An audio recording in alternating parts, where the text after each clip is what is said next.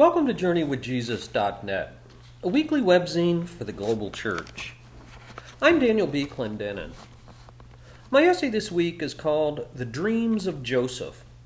You meant it for evil, but God meant it for good. It's based upon the lectionary readings for Sunday, August the seventh, two thousand eleven.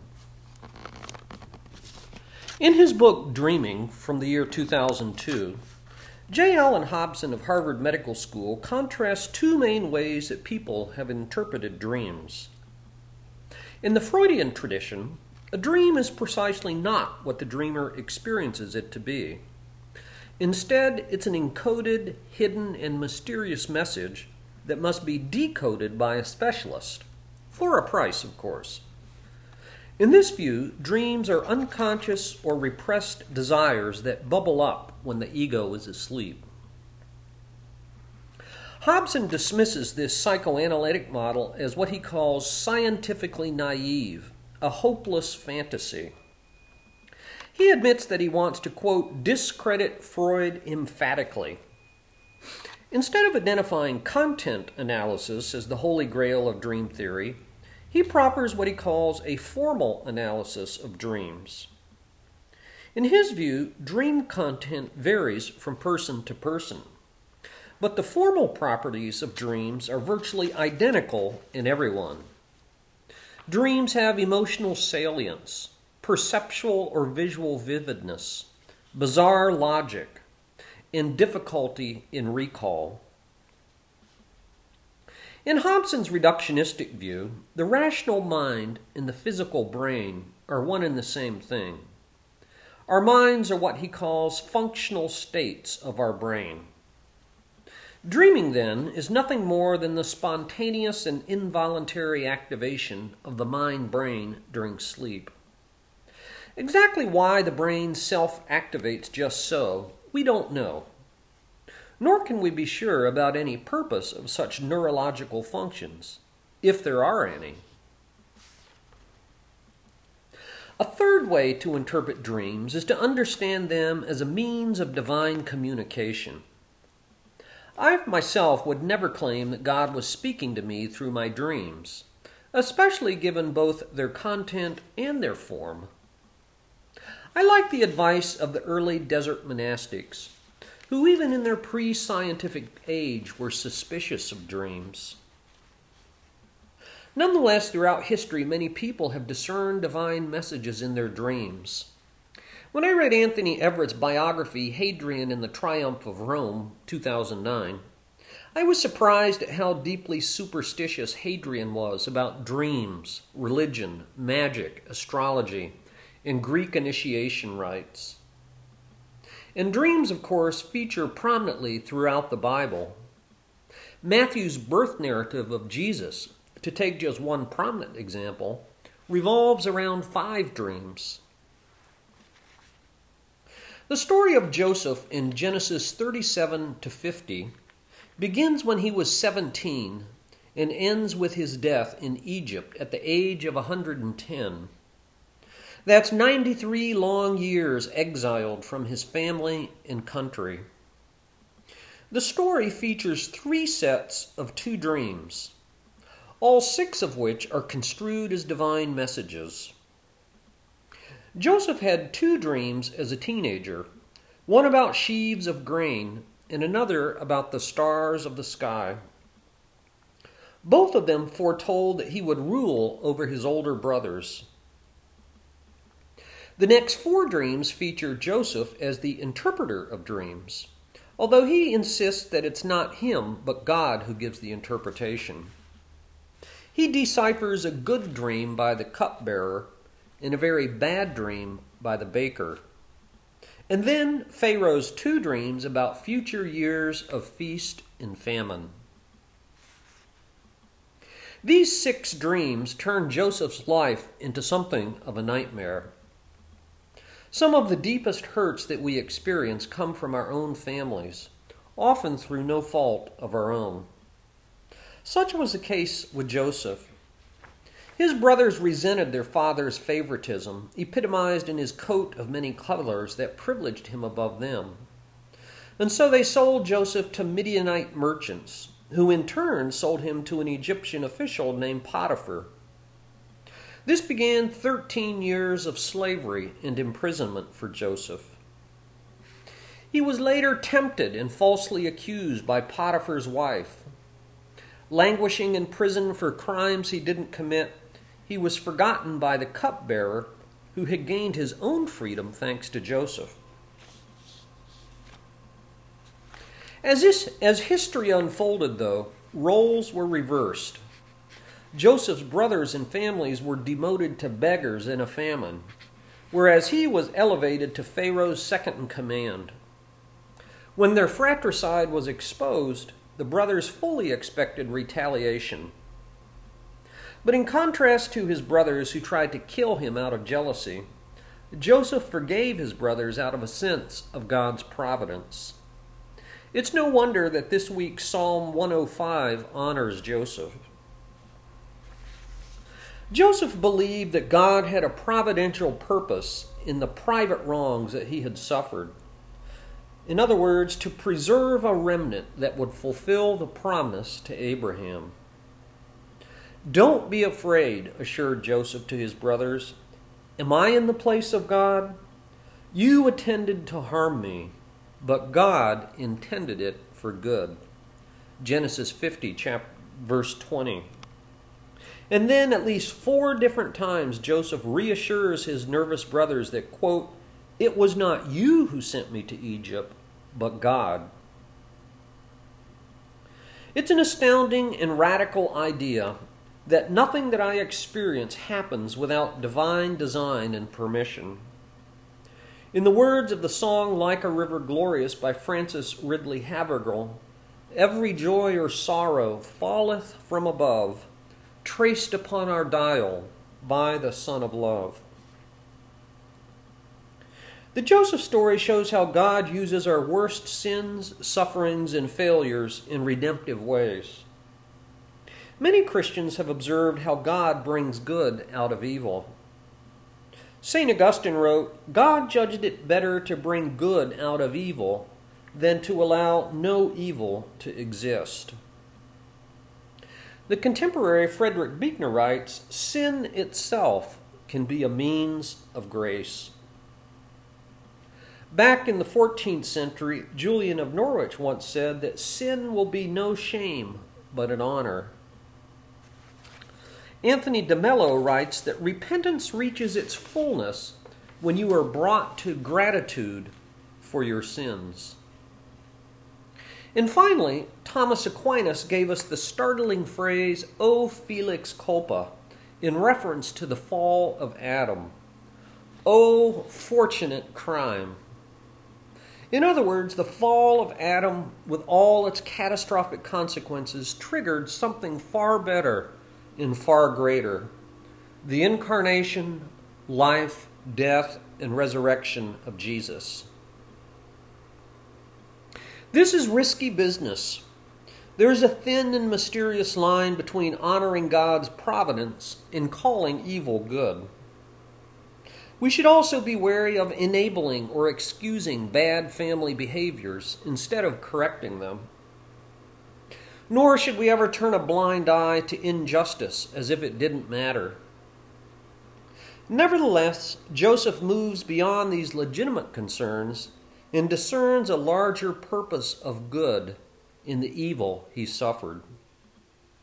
Perhaps this is something that one can claim for yourself, but should never presume for another.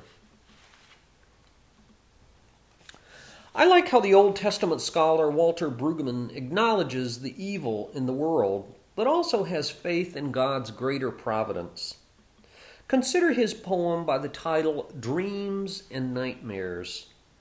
It's from his book, Prayers for a Privileged People, two thousand eight. Last night, as I lay sleeping, I had a dream so fair. I dreamed of the holy city, well-ordered and just. I dreamed of a garden of paradise, well-being all around and a good water supply. I dreamed of disarmament and forgiveness, and caring embrace for those in need. I dreamed of a coming time when death is no more. Last night, as I lay sleeping, I had a nightmare of sins unforgiven. I had a nightmare of landmines still exploding and maimed children. I had a nightmare of the poor left unloved, of the homeless left unnoticed, of the dead left ungrieved. I had a nightmare of quarrels and rages and wars, great and small. When I awoke, I found you still to be God, presiding over the day and night with serene sovereignty. For dark and light are both alike to you. At the break of day, we submit to you our best dreams and our worst nightmares, asking that your healing mercy should override threats, that your goodness will make our nightmares less toxic and our dreams more real. Thank you for visiting us with newness that overrides what is old and deathly among us. Come among us this day. Dream us toward health and peace. We pray in the real name of Jesus, who exposes our fantasies.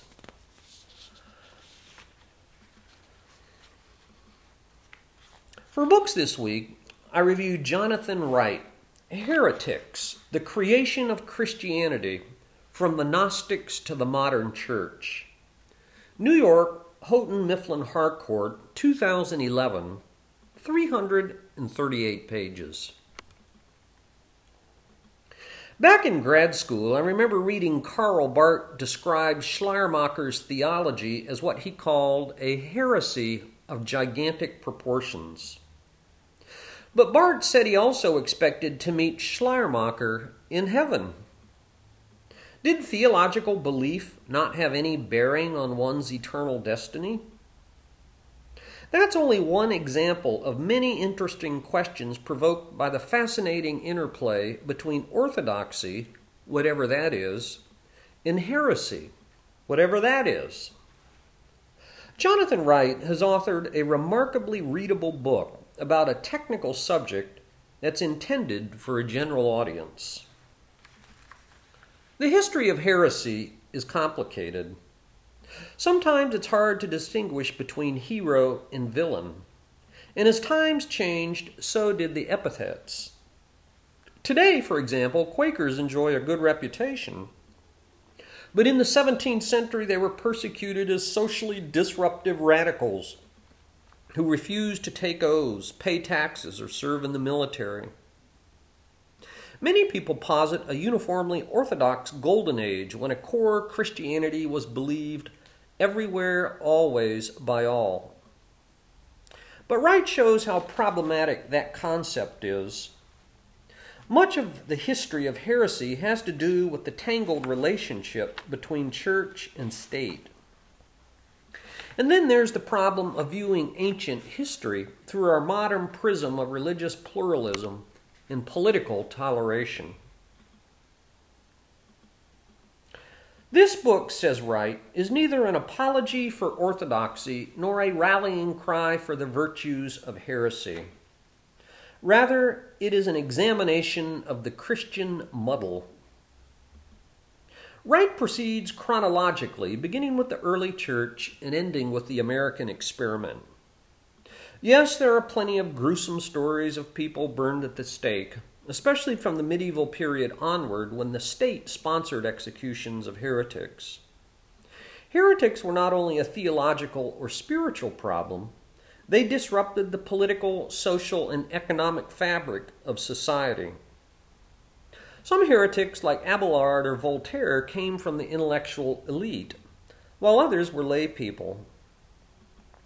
What Wright calls the greatest heretical event of all was the Protestant Reformation, for it questioned more or less every aspect of traditional Christian practice and devotion by elevating individual conscience above any external authority. As the Thirty Years' War showed, it took very little time indeed for the persecuted to become the new persecutors. Wright aims for genuine sympathy and objectivity. He's especially sensitive about interpreting the past in light of the present. He teases out nuances like the differences between toleration as a pragmatic strategy to preserve the social order and a principled concept of freedom of conscience as a human right. He acknowledges our own bigotries today and observes that the twentieth century was the bloodiest one in human history. One could easily write a similar book about Islam, Judaism, or any other religion. Given the challenges of finite minds grasping the infinite God, it's comforting to remember that justification by faith covers not only our moral shortcomings, but also our intellectual ones. Jonathan Wright, Heretics: The Creation of Christianity from the Gnostics to the Modern Church.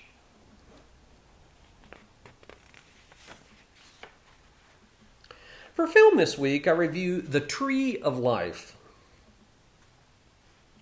Terrence Malick, a Harvard graduate and Rhodes Scholar who has taught philosophy at M I T, has made five films in roughly forty years. The Tree of Life, from two thousand eleven, his first film since two thousand five, won the Golden Palm Award for Best Picture at the Cannes Film Festival for its distinctly religious exploration of our human place in a cosmos that is equally beautiful and terrifying. The film is set in Waco, Texas, where Malick was born, in the nineteen fifties, and centers around a single family.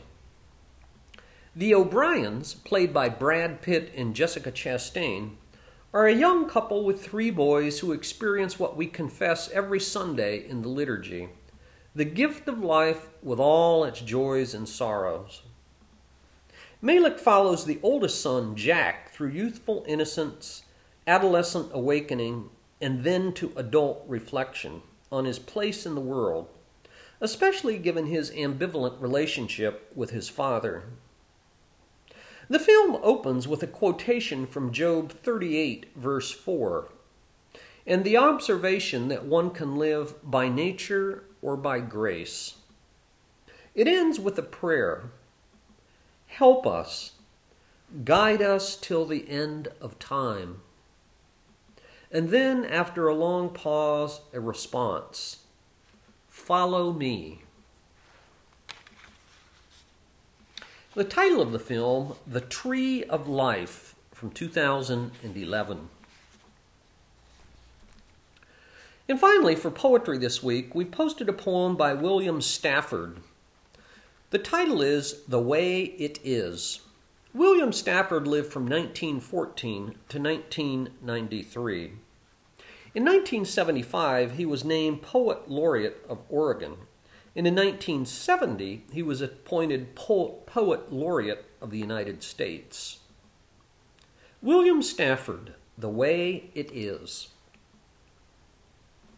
There's a thread you follow. It goes among things that change, but it doesn't change. People wonder about what you are pursuing. You have to explain about the thread, but it's hard for others to see. While you hold it, you can't get lost. Tragedies happen. People get hurt or die, and you suffer and get old. Nothing you do can stop time's unfolding.